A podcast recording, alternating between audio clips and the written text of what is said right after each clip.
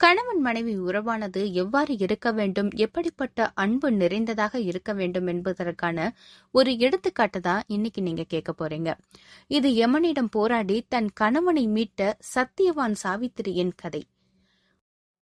மத்திர நாட்டு மன்னன் அஸ்வபதிக்கு சூரிய பகவானோட அருளால ஒரு மகள் கிடைக்கிறா அவள் பெயர் தான் சாவித்ரி அவ அழகுக்கே அழகு சேர்க்கக்கூடிய ஒரு அழகான பெண். திறமையானவ தைரியசாலி ஆனா கொஞ்சம் பிடிவாதக்காரி. அவ மேல அஸ்வபதி மன்னன் ரொம்பவே பாசத்தையும் அன்பையும் வச்சிருக்காரு. அவ ஏதாவது கேட்டு இல்லைன்னு சொல்றதுக்கு அவருக்கு மனசே வராது. உலகத்துல உள்ள எல்லா தந்தையருக்குமே உரிய குணம்தான் அது. அந்த பாசத்தை அவ பயன்படுத்திக்கிட்டு தன் தந்தை கிட்ட ஒரு வாக்குறுதி வாங்குறா அது என்னன்னா தன்னுடைய கணவனை தேர்ந்தெடுக்கும் பொழுது அந்த தேர்ந்தெடுக்கும் உரிமை எனக்கு தான் வேணும் அப்படின்னு கேட்டு வாங்கிக்கிறான். சாவித்திரி தன் மணவாளனை தேடி ஒரு திறமையான இளவரசனை தேடி நாடு முழுவதும் சுற்றி வரா. இறுதியில சத்தியவான் தங்கியிருக்கிற அந்த காட்டுப்பகுதிக்கு வரா சாவித்ரி சத்தியவான கண்டதுமே தன் இதயத்தை பறிக்கொடுக்கிறா சாவித்ரி சத்தியவான் யாருன்னா சால்வ நாட்டு மன்னன் துய்மத் சேனனுடைய மகன். துய்மத் சேனனுக்கு கண் தெரியாது. அவர் அவருடைய மனைவியோட காட்டுல வாழ்ந்துகிட்டு இருக்காரு. தாய் தந்தையருக்கு உதவி செஞ்சுக்கிட்டு சத்தியவானும் காட்டிலேயே வாழ்ந்துகிட்டு இருக்காரு. சாவித்ரி தன் தந்தையிடம் வந்து நான் சத்தியவான மனம் புரிய விரும்புறேன் அப்படின்னு தெரிவிக்கிறா. அவருக்கு மகள் திருமணம் செய்ய சம்மதம் சொன்னதால ரொம்பவே மகிழ்ச்சி. ஆனா மணமகனை பற்றி நல்லா விசாரிக்கணும் அப்படின்னு விரும்புறாரு. அப்போ அங்க நாரதர் வராரு. அவர்கிட்ட இந்த விஷயத்த சொல்லி மணமகனை பத்தி விசாரிக்க சொல்றாரு. நாரதரும் விசாரிச்சுட்டு விவரம் சொல்றதுக்காக வர்றாரு. அப்போ சாவித்திரியோட தந்தை சொல்றாரு கொஞ்சம் பொறுங்க நான் சாவித்திரியும் வர சொல்றேன். அவன் முன்னாடியே நீங்க விசாரிச்சுட்டு வந்த விஷயத்த சொல்லுங்க அப்படின்னு சொல்றாரு சாவித்திரியுடைய தந்தை. நாரதர் பற்றி சாவித்திரிக்கு நல்லாவே தெரியும். நாரதர் தேவர்களுக்கும் மனிதர்களுக்கும் ஒரு சிறந்த நண்பராகவும் ஆலோசகராகவும் இருக்கிறாரு. ஆனா நாரதர் ஒரு விஷயத்துல தலையிடுறாருன்னா அது முதல்ல கலவரத்துல தான் தொடங்கும். ஆனா இறுதியில அது நன்மையிலே தான் முடியும். அதை பத்தி சாவித்திரிக்கு நல்லாவே தெரியும். அதே போல சாவித்திரி பற்றி நாரதருக்கும் நன்றாகவே தெரியும். அவ கெட்டிக்காரி வாய் வலிமை உடையவள் என்று. அதனால அவள்கிட்ட பேசும் பொழுது கொஞ்சம் ஜாக்கிரதையாவே பேசணும் அப்படின்னு நினைச்சுக்கிட்டு இருக்காரு நாரதர். சாவித்திரி வந்த உடனே நாரதர் சத்தியவான் பற்றி சொல்ல தொடங்குறாரு. நீ மணக்க விரும்புறியே சத்தியவான் அவரு பெயருக்கு ஏற்ற மாதிரியே சத்தியம் மட்டுமே பேசுறவன் போய் பேசவே மாட்டான். தைரியசாலி திறமையுள்ளவன் நல்ல புத்திசாலியும் கூட. அவன் ஒரு இளவரசனும் கூட. சத்தியவானுடைய தந்தைக்கு கண்ணு தெரியாது. அதை பயன்படுத்திக்கிட்டு அவருடைய உறவினர் ஒருவரால வஞ்சிக்கப்பட்டு நாட்டை இழந்து காட்டுக்கு துரத்தப்படுறாரு. அங்க அவர்களுக்கு துணையா சத்தியவானும் விறகு வெட்டி வேலை செஞ்சுக்கிட்டு இருக்கான் அப்படின்னு சொல்றாரு. இத கேட்ட உடனே சாவித்திரி அமைதியா இது எல்லாமே எனக்கு ஏற்கனவே தெரியுமே அப்படின்னு சொல்றா. அப்படியா? அப்போ அவனை பற்றி உனக்கு எல்லாமே தெரியும் போலயே அப்படின்னு ஒரு மாதிரி நக்கலா கேக்குறாரு. அப்படி நாரதர் சொன்னதுமே உங்களுக்கு முதல்ல என்ன தெரியுமோ அவரை பத்தி அதை எல்லாத்தையும் நீங்க சொல்லுங்க. அதுக்கப்புறமா எனக்கு என்னவெல்லாம் தெரியும்னு நான் சொல்றேன் அப்படின்னு சாவித்ரி சொல்றா. நாரத சிரிச்சுக்கிட்டே இவன் நம்மளையே மடக்க பாக்குறாளே அப்படின்னு சொல்லிட்டு இப்ப சொல்றாரு. உனக்கு தெரியாத ஒன்று எனக்கு தெரியும் அப்படின்னு ஒரு பீடிகை போடுறாரு. அதை கேட்டதுமே என்ன? அவருக்கு ஒரு கண்டை இருக்கு. இன்றையில இருந்து சரியா ஓராண்டுக்குள்ள அவரு இறந்துடுவாரு. இதுதானே நீங்க சொல்ல வந்தது? அப்படின்னு சாவித்திரி கேக்குறா. இதை கேட்ட மற்ற இருவருக்கும் அதிர்ச்சியும் வியப்பும் ஒருங்கே ஏற்படுது. இதை கேட்ட அவளுடைய தந்தை நடுங்கும் குரல்ல ஏமா இது உனக்கு தெரிஞ்சுமா? நீ அவனை மனம் புரிய விரும்புற? அப்படின்னு கேக்குறாரு. நாரதர் இது உனக்கு எப்படி தெரியும்? நீ அவனுடைய பெற்றோரை சந்திச்சிருக்கிறியா? அப்படின்னு கேக்குறாரு. ஆமா நான் அவருடைய பெற்றோரை சந்திச்சிருக்கேன். அவருடைய தாய்தான் எனக்கு இந்த உண்மைய சொன்னாங்க. அவர் பிறந்த போதே இது குறித்து ஜோதிடர்கள் எச்சரிச்சிருக்காங்க. ஆனா இன்று வர அவருக்கு இந்த உண்மை தெரியாது. ஒரு ரகசியம் போல அவருடைய பெற்றோர் பாதுகாத்துட்டு வராங்களாம். இதையும் அவங்க அம்மா தான் எனக்கு சொன்னாங்க அப்படின்னு சொல்றா சாவித்ரி. சரிம்மா சத்தியவனன் திருமணம் செய்து கொண்ட பின்பு உன்னுடைய கதி என்னவாகும்னு நீ நினைச்சு பார்க்கலையா? அதை நினைச்சு உனக்கு பயமா இல்லையா? அப்படின்னு நாரதர் கேக்குறாரு. அதற்கு சாவித்திரி சொல்றா எனக்கு பயமா இல்ல ஆனா எனக்கு வருத்தமா இருக்கு அப்படின்னு சொல்றா. வாழ்வும் சாவும் ஜாதகத்துல உள்ள கிரகங்களை மட்டுமே கொண்டு தீர்மானிக்கப்படுகிறதா? ஏன்? ஒருவருடைய வாழ்வினால மற்றவருடைய வாழ்வுல மாற்றம் ஏற்படலாம் இல்லையா? நான் அவரை திருமணம் செய்து கொண்ட பிறகு ஒருவேளை என்னோட விதியால அவருடைய உயிர் காப்பாற்றப்படலாம் இல்லையா அப்படின்னு கேக்குறா. இத கேட்ட நாரதருக்கு ஆச்சரியமா போகுது. இந்த சின்ன வயசுல இந்த பெண்ணுக்கு எவ்வளவு பெரிய ஞானம் இருக்கு அப்படின்னு நினைச்சு பூரிச்சு போயிடுறாரு. சாவித்திரியுடைய தந்தை கிட்ட நாரதர் சொல்றாரு அஸ்வபதி அரசே இந்த திருமணத்துக்கு இனியும் நீங்க தடை எதுவும் சொல்லக்கூடாது. உடனே சத்தியவான் சாவித்திரியுடைய திருமணத்தை நடத்துங்க அப்படின்னு சொல்றாரு. இதை கேட்டு சாவித்திரி அவர்கிட்ட வந்து விடைபெறதுக்காக வணங்குறா. அப்ப நாரதர் சொல்றாரு நான் ஒரு பிரம்மச்சாரிதாமா இருந்தாலும் என்னுடைய ஆசிர்வாதம் எப்போதுமே உனக்கு உண்டு. உன்னுடைய தைரியம் உன்னையும் சத்தியவானையும் காப்பாற்றும் அப்படின்னு சிரிச்சுக்கிட்டே ஆசிர்வாதமும் பண்றாரு. அந்த அழகிய அரசகுமாரி அந்த இடத்தை விட்டு போனதுமே அஸ்வதி வண்ணனுக்கு ரொம்ப கஷ்டமா இருக்கு. இவ ஒரு ஆணா பிறந்திருக்க கூடாதா? ஒரு ஆணுக்குரிய புத்திசாலித்தனமும் சாதுரியமும் இவள்கிட்ட நிறையவே இருக்கு. ஆனாலும் இப்ப இவளுடைய இந்த துருதுருப்பு குணமே இவளுக்கு தடையா அமைய போதே இவளுடைய வாழ்க்கைய பாழாக்க போகுது அப்படின்னு சொல்லி வருத்தப்பட்டுகிட்டு இருக்காரு நாரதர் கிட்ட. அவர் வருத்தப்படுறத பார்த்துட்டு நாரதர் சொல்றாரு அஸ்வபதி அரசே இந்த விஷயத்துல நாம பழங்காலத்து மனிதர்களை போல நடந்துக்க கூடாது. ஆண்களை போலவே பெண்களுக்கும் சொந்தமா சிந்தித்து முடிவெடுக்கிற அவசியமும் இருக்கு உரிமையும் இருக்கு. பெண்கள் என்றால் மட்டமா என்ன? அப்படின்னு ரொம்பவே கடிந்து சொல்றாரு. எது எப்படியா இருந்தாலும் சாவித்திரி காட்டுல நல்லபடியாவே வாழ்வா.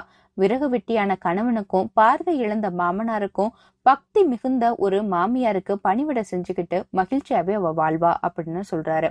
ஒரு நல்ல நாள்ல சத்தியவானுக்கும் சாவித்திரிக்கும் திருமணமும் நடக்குது. அவங்க மன வாழ்வானது மகிழ்ச்சியாவே இருக்கு. அரண்மனையை காட்டிலும் காட்டுல அவ ரொம்ப சந்தோஷமா வாழ்றா. சுதந்திரமா இருக்கிறா. காலையில கீச்சு கீச்சுன்னு அந்த பறவைகள் போடும் சத்தத்திலையும் பசுக்கள் கத்து அந்த மாமாங்கிற சத்தத்திலையுமே அவ வேமாவே விழித்தெழுந்துறா. மாமியாருக்கும் மாமனாருக்கும் அவ ரொம்ப அன்பு உள்ளவளா நடந்துக்கிறா. அதனாலேயே தாய் தந்தை இல்லாத குறை அவளுக்கு தெரியவே இல்லை. தன்னுடைய மாமனார் மாமியாரிடம் இருந்த தியாகம் நோன்பு முதலியவற்றின் மகிமையை தெரிஞ்சுக்கிறா சாவித்ரி.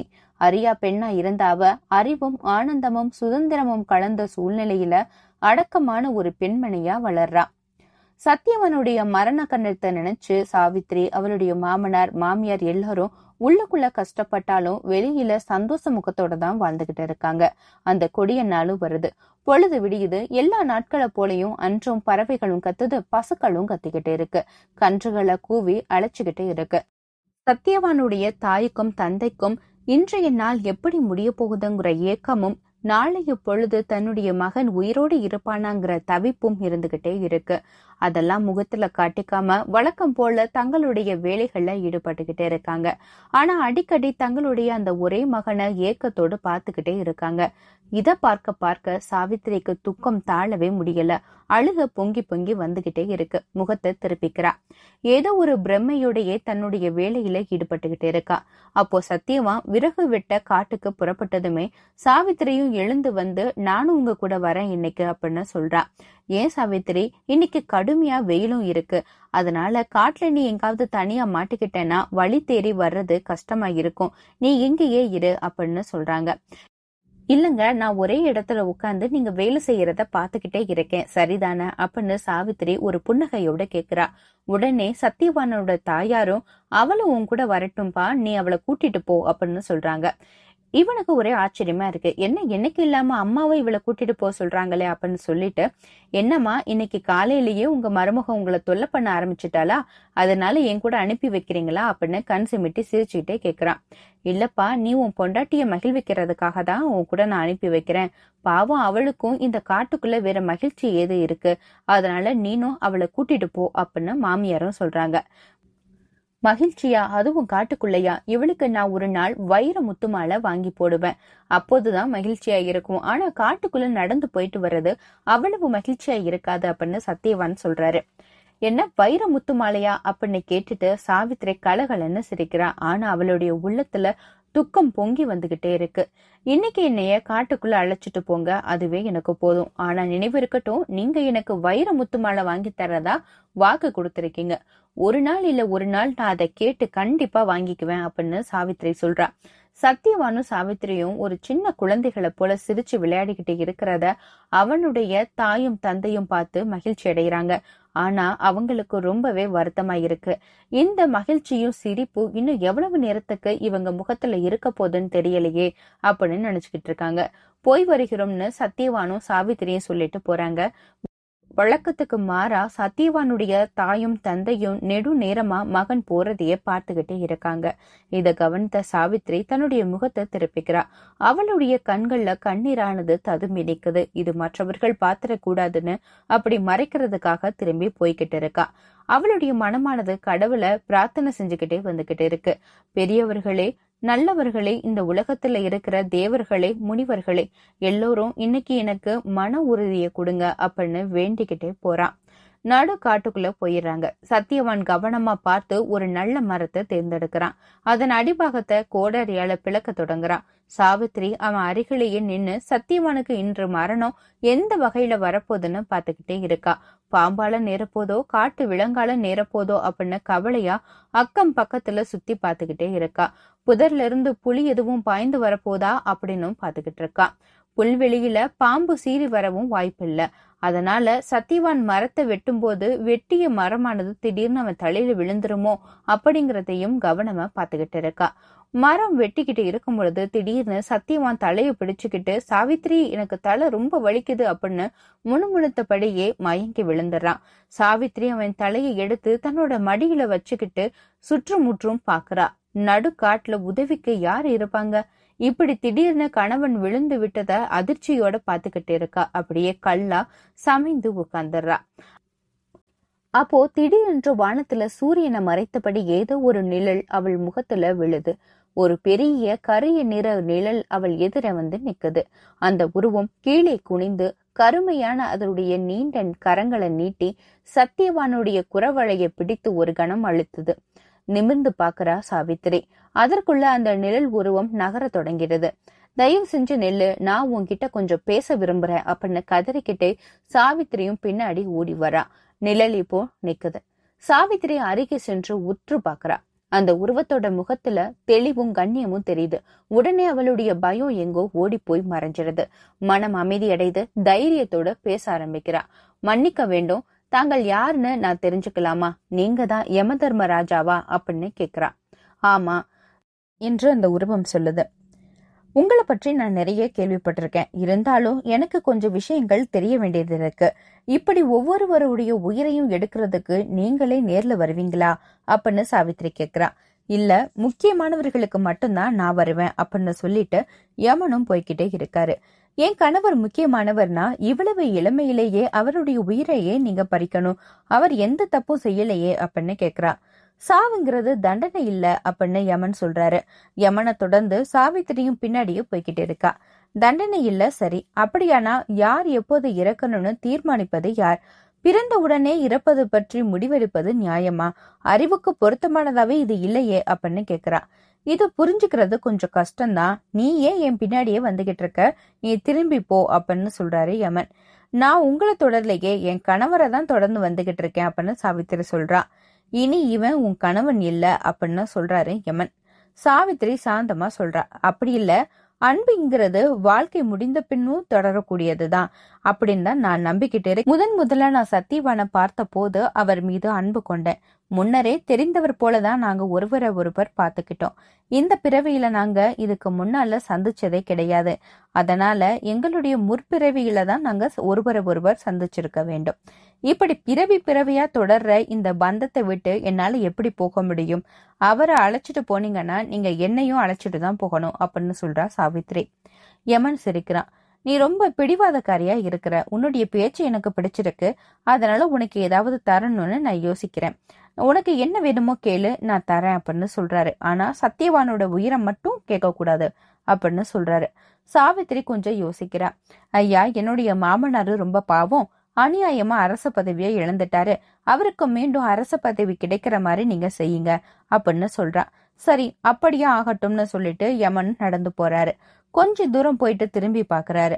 சாவித்திரி அவர் பின்னாலேயே வந்துகிட்டே இருக்கா. கல்லுலையும் முள்ளுலையும் அவ நடந்து வர்றதுனால அவ கால்ல இருந்து ரத்தம் சுட்டிக்கிட்டே இருக்கு. திரும்பி பார்த்த யமன்ட்ட சொல்றான் நீங்க ரொம்ப வேகமா நடக்கிறீங்க அப்படின்னு சொல்றான். உனக்கு என்ன வேணும் சாவித்ரி? அப்படின்னு யமன் அவளை உற்று பார்த்து கேட்கிறாரு. சத்தியவான் உயிர் தான் உனக்கு வேணும்னா அதை மறந்துடு. அது மட்டும் முடியவே முடியாது. ஒரு முறை எடுத்த உயிரை திருப்பி கொடுக்கறதுக்கு இல்ல அப்படின்னு யமன் சொல்லிடுறாரு. ஓ அப்படியா? நீங்க இவ்வளவு தூரம் வந்து சொல்றதா இருந்தா நீங்க செய்யறது அப்ப நூற்றுக்கு நூறு சரியா தான் இருக்கும் அப்படின்னு சாவித்திரி சொல்றா. சரியோ தப்போ அது எனக்கு முக்கியம் கிடையாது. என்னுடைய வேலையை நான் சரியா செய்யறேன் அப்படின்னு சொல்றாரு. ஓ அப்படியா? எனக்கு எல்லாமே அதிசயமா இருக்கு. சின்ன வயசுல இருந்து பெரியவங்க இது சரி இது தப்பு இதை செய்யணும் இதை செய்யக்கூடாது அப்படின்னு சொல்லி சொல்லியே என் மண்டையில ஏத்திட்டாங்க. ஆனா இந்த உபதேசம் எல்லாம் மனிதர்களுக்கு மட்டும்தான் போல. தேவர்களுக்கு தேவையே இல்லை அப்படின்னு சொல்றா. மரண விஷயங்கிறதே தனிதான் அப்படின்னு யமன் சொல்றாரு. அது எப்படி? வாழ்வுக்கு பொருந்துறதா இருந்தா சாவுக்கும் அது பொருந்தி தானே ஆகணும் அப்படின்னு சாவித்திரி சொல்றா. நீ பொல்லாத பெண்ணா இருப்ப போலயே என்ன சொன்னாலும் அது திருச்சி ஏதாவது ஒண்ணு அறிவுக்கு பொருத்தமா சொல்லிடுறியே அப்படின்னு கேக்குறாரு. சாவித்திரி ஏதோ சொல்ல வாயெடுக்க அதுக்குள்ள யமன் முந்திக்கிட்டு நிறுத்து நீ என்னைய பின்தொடர்ந்து வராம இருந்தேன்னா உனக்கு நான் இன்னொரு வரம் தரேன் அப்படின்னு சொல்றாரு. சாவித்திரி இன்னொரு வரமா? எவ்வளவு அன்பு உங்களுக்கு என் மேல? அப்படின்னு சொல்லிட்டு கேட்க போறா. உடனே யமன் சொல்றாரு ஆனா நீ சத்தியவானோட உயிரை மட்டும் கேட்க கூடாது அப்படின்னு சொல்றாரு. சரி இப்போ என்ன கேக்குறது அப்படின்னு அவ யோசிக்கிறான் முதல் வரத்தோட சேர்த்தே நான் உன்னை கேட்டிருக்கணும் நான் மறந்துட்டேன் அப்படின்னு சொல்லிக்கிட்டு இருக்கா. சரி இப்போது கேக்குறேன் என் மாமனாருக்கு மறுபடியும் அரச பதவியை நீங்க கொடுத்துட்டீங்க. அவரோ பார்வை இழந்தவர். பார்வை தெரியாம ராஜ்யத்தை வச்சுட்டு அவர் என்ன செய்ய போறாரு? திரும்ப யாராவது வந்து அவரை ஏமாத்திடுவாங்க. அதனால என்னுடைய மாமனாருக்கு பார்வையை திருப்பி கொடுங்க அப்படின்னு கேக்குறாரு. சரி உன்னோட மாமனாருக்கு திரும்பவும் நன்றாகவே கண் தெரியும் அப்படின்னு யமன் சிரிச்சுக்கிட்டே சொல்றாரு. இப்படி சொல்லிட்டு யமன் மேலே நடக்கிறதுக்கு முன்னாடி சாவித்திரி மறுபடியும் பேசுறா. நல்ல வேளை சரியான சமயத்துல எனக்கு என் மாமனாரோட நினைவு வந்துச்சு அப்படின்னு பதிலுக்கு சிரிக்கிறா. காரியமே கண்ணா சாவித்திரி சொல்லிக்கிட்டு இருக்கா. இது மட்டும் நினைவு இல்லைன்னா நான் என்ன கேட்டிருப்பேன் தெரியுமா அப்படின்னு சொல்றா சாவித்திரி. என்ன கேட்டிருப்ப? அப்படின்னு யமனும் கேட்க என் தந்தையோட ராஜ்யமும் என் மாமனாருடைய ராஜ்யமும் செழித்து ஓங்க வேண்டும் என்று வரம் கேட்டிருப்பேன். ரெண்டு ராஜ்யத்துக்கும் நான் ஒருத்தி தானே வாரிசு. நல்ல வேளை நான் அந்த வரத்தை உங்கள்ட்ட கேட்கல. எதற்காக அந்த வரத்தை கேட்கணும்? இந்த ராஜ்யம் செழிப்பாகவும் மகிழ்ச்சியாகவும் ஏன் அழிக்கப்பட வேண்டும்? மக்கள் மகிழ்ச்சியோடும் வளத்தோடும் வாழும்படி பார்த்து கொள்ள வேண்டியது அந்த நாட்டு மன்னனுடைய கடமை இல்லையா? அப்படின்னு கேக்குறான் ஆமா அரச பதவி என்பது என்ன சாதாரணமா? மிக மிக பொறுப்பானது அப்படின்னு ரொம்ப பயபக்தியோட தலையாட்டிக்கிட்டே சொல்றா சாவித்ரி. அரண்மனையில சுகமா வாழ்வதும் தர்பார் நடத்துவதும் கலைஞர்கள் கவிஞர்களா ஆதரிப்பதும் வரி வசூல் பண்ணுவது மட்டும் அரசனோட கடமை. சட்டம் ஒழுங்காக செயல்படுகிறதா? அதிகாரிகள் குடிமக்கள் மீது துன்புறுத்தாமல் இருக்கிறார்களா என்று பார்த்து கொள்ள வேண்டும். அண்டை ராஜ்யங்களுடன் சண்டை சச்சரவு இல்லாமல் அமைதியாகவும் வாழ வேண்டும். மக்கள் எல்லோருக்குமே போதிய உணவு உடை உறைவிடம் இருக்கும்படி பார்த்து கொள்ள வேண்டும். எல்லாவற்றுக்கும் மேலா தனது மக்களுக்கு பேச்சுரிமை குற்றம் குறைகளை எடுத்து சொல்லும் உரிமை இருக்கும்படி அரசன் பார்த்து கொள்ள வேண்டும் என்று சாவித்திரி சொல்றா. அவளுடைய வார்த்தைகளை கேட்ட யமன் என்ன உயர்ந்த கருத்துக்கள்னு வியந்து போறாரு. நீ சொல்றது சரி. நியாயமான வழியிலும் சுதந்திரமான பாதையிலும் நிலைத்த மரபுகளே சட்டத்தை விட உயர்ந்தவை அப்படின்னு சொல்றாரு. இப்படி இருப்பதற்கு அரச வம்சம் வழி வழியாக இடையில்லாமல் இருக்க வேண்டும் இல்லையா அப்படின்னு சாவித்திரி கேக்குறா. ஆமா ஆமா. தொடர்ச்சி இல்லாம போயிருச்சுன்னா குழப்பம் வரும் தடுமாற்றம் வரும். பதவிக்காக சண்டை ஏற்பட்டு நாடே அமைதி இழந்துடும் அப்படின்னு யமன் சொல்றாரு. சாவித்திரி திடீர்னு மௌனமாகி சோகமா இருக்கிறா. அவளுடைய அழகிய கண்கள்ல இருந்து கண்ணீர் வழியுது. யமனுக்கு ஒண்ணுமே புரியல. என்ன என்னன்னு கேக்குறாரு. உங்களுக்கு தெரியாதா? நான் என்ன நினைக்கிறேன் அப்படின்னு உங்களால ஊகிக்க முடியலையா? அப்படின்னு கேக்குறா. யமன் யோசிக்கிறாரு இவன் மனசுல என்ன நினைக்கிறான்னு நம்மளுக்கு எப்படி தெரியும்? புயல் அடிக்கிற காலத்துல காற்றானது எந்த பக்கம் வீசும் அப்படிங்கறத எளிமையாவே ஊகிக்க முடியும். இப்ப நான் என்ன நினைக்கிறேன்னா அப்படின்னு தாழ்ந்த குரல்ல சாவித்திரி சொல்ல ஆரம்பிக்கிறா. இந்த இரண்டு ராஜ்யத்துக்கும் நான் தான் வாரிசு. எனக்கு பின்னாடி என்னுடைய தந்தை ராஜ்யமும் என்னுடைய மாமனாருடைய ராஜ்யமும் என்னாகும்? நீங்க சொன்னபடி தடுமாற்றம் குழப்பம் பதவிக்கான சண்டை எல்லாம் வந்து நாடே அழிஞ்சிடும். வீதிகள்ல ரத்த ஆறு ஓடும். நகரங்கள் பாலடையும் அறுவடைக்கு அறுக்க ஆள் இருக்காது. வீடுகள் தோறும் பெண்களும் குழந்தைகளும் ஓலமிடுவார்கள். நிறுத்து அப்படின்னு யமன் கத்துறாரு. யமன் சொல்லுகிறேன் அப்படியெல்லாம் நடக்காது. நடக்கவும் விட மாட்டேன் உன் வம்சம் தொடர்ச்சியா அருந்துபட விடாம உனக்கு நான் நூறு குழந்தைகள் இருக்குமாறு வரமளிக்கிறேன் அப்படின்னு சொல்றாரு. யமன் இப்படி சொன்னதுமே சாவித்திரியோட முகத்துல ஒரு ஒளி வந்துருது. அவ ரொம்பவே மகிழ்ச்சியா இருக்கா. அவளுடைய தோய்ந்த தோள்கள் நிமிருது. பெருமூச்சு விட்டு கண்ணீரும் மாயமா மறையுது. யமனுக்கு எதிரே ஒரு அற்புதமான அரசகுமாரி மாதிரி கம்பீரமா நிக்கிறா. அச்சச்சோ உங்களுடைய மரபு ஒன்றை தகர்க்கிறதுக்கு நானே காரணமாயிட்டேனே அப்படின்னு கம்பீரமா சொல்றா. என்ன மரபு அப்படின்னு விழிக்கிறான் யமன். அதுதான் யமன் எடுத்த உயிரை திரும்பி கொடுப்பதுக்கு இல்லை என்ற மரபு. நீங்க எனக்கு நூறு குழந்தைகள் பிறக்கும்னு வரம் கொடுத்திருக்கீங்க. என் கணவர் உயிரை நீங்க எடுத்துட்டு போயிட்டீங்கன்னா எனக்கு ஏது குழந்தை? அப்படின்னு கேக்குறா. யமன் இப்போ அவருடைய தோல்விய ரொம்ப கௌரவத்தோட சந்தோஷத்தோட ஒப்புக்கொள்றாரு. எனக்கு இப்பதான் ஒண்ணு புரியுது. இந்த நாரதர் ஏன் விஷமமா என்ன நேர்ல போய் சத்தியவானோட உயிரை எடுத்துட்டு வர சொன்னாருன்னு எனக்கு இப்பதான் புரியுது அப்படின்னு யமன் சொல்றாரு. அப்புறம் என்ன நடந்திருக்கும்? யம தர்மராஜன் சாவித்திரிக்கு சத்தியவானோட உயிரை திருப்பி கொடுக்கறாரு. யம தர்மனுடைய வரங்களும் நிறைவேறுது. சத்தியவான் ஏதோ ரொம்ப நேரம் தூங்கி எழுந்தது போல புத்துணர்ச்சியோட எழுந்திருக்கிறான். கரிய உருவம் கொண்ட ஒரு விசித்திர மனிதனோடு தான் ரொம்ப தூரம் நடந்து போன மாதிரி கனவு கண்டதை தன்னுடைய மனைவி கிட்ட சொல்றதுக்கு துடிச்சுக்கிட்டு இருக்கான். சத்தியவனுடைய தந்தைக்கும் இழந்த பார்வையும் திருப்பி கிடைக்குது ராஜ்யமும் கிடைக்குது. சாவித்திரிக்கும் வைர முத்துமாளிகை பரிசளிக்கிறான் சத்தியவான். சத்தியவான் சாவித்திரியோட வாழ்க்கையானது ரொம்ப சந்தோஷமா போய்கிட்டு இருக்கு. இப்படிப்பட்ட ஒரு நாள்ல சாவித்திரியுடைய தந்தை அஸ்வபதி சாவித்திரியை தனியா அழைச்சிட்டு போய் எல்லாம் சரி யமன் கிட்ட எதிர்த்து வாதாட உனக்கு எப்படி இவ்வளவு தைரியம் வந்துச்சு? அப்படின்னு விசாரிக்கிறாரு. அதுக்கு சாவித்திரி மெல்ல சிரிச்சுக்கிட்டே சொல்றா என்னுடைய மாமியார நான் முதன் முதல்ல பார்த்த போதே பல ஜோதிடர்கள் சேர்ந்து என் கணவரோட ஜாதகத்தை தயாரிச்சது பத்தி சொன்னாங்க.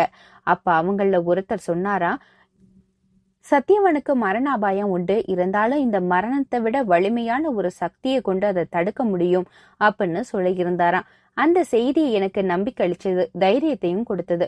மரணத்தை விட வலிமையான ஒரு சக்தி என்கிட்ட இருக்குது. அதுதான் என் கணவர் மீது நான் கொண்டுள்ள அன்பு அப்படின்னு சொல்றா சாவித்ரி. இந்த கதை உங்களுக்கு ரொம்பவே பிடிச்சிருக்குன்னு நம்புறேன். இந்த கதை பற்றிய உங்களுடைய கருத்துக்களை நந்தினியின் குரலோசை என்ற ஃபேஸ்புக் பேஜில் பதிவு செய்யவும். மீண்டும் அடுத்த ஒரு சிறுகதை அல்லது நாவலுடன் உங்களை சந்திக்கும் வரை உங்களிடமிருந்து விடைபெறுவது நந்தினி பாலகிருஷ்ணன். நன்றி வணக்கம்.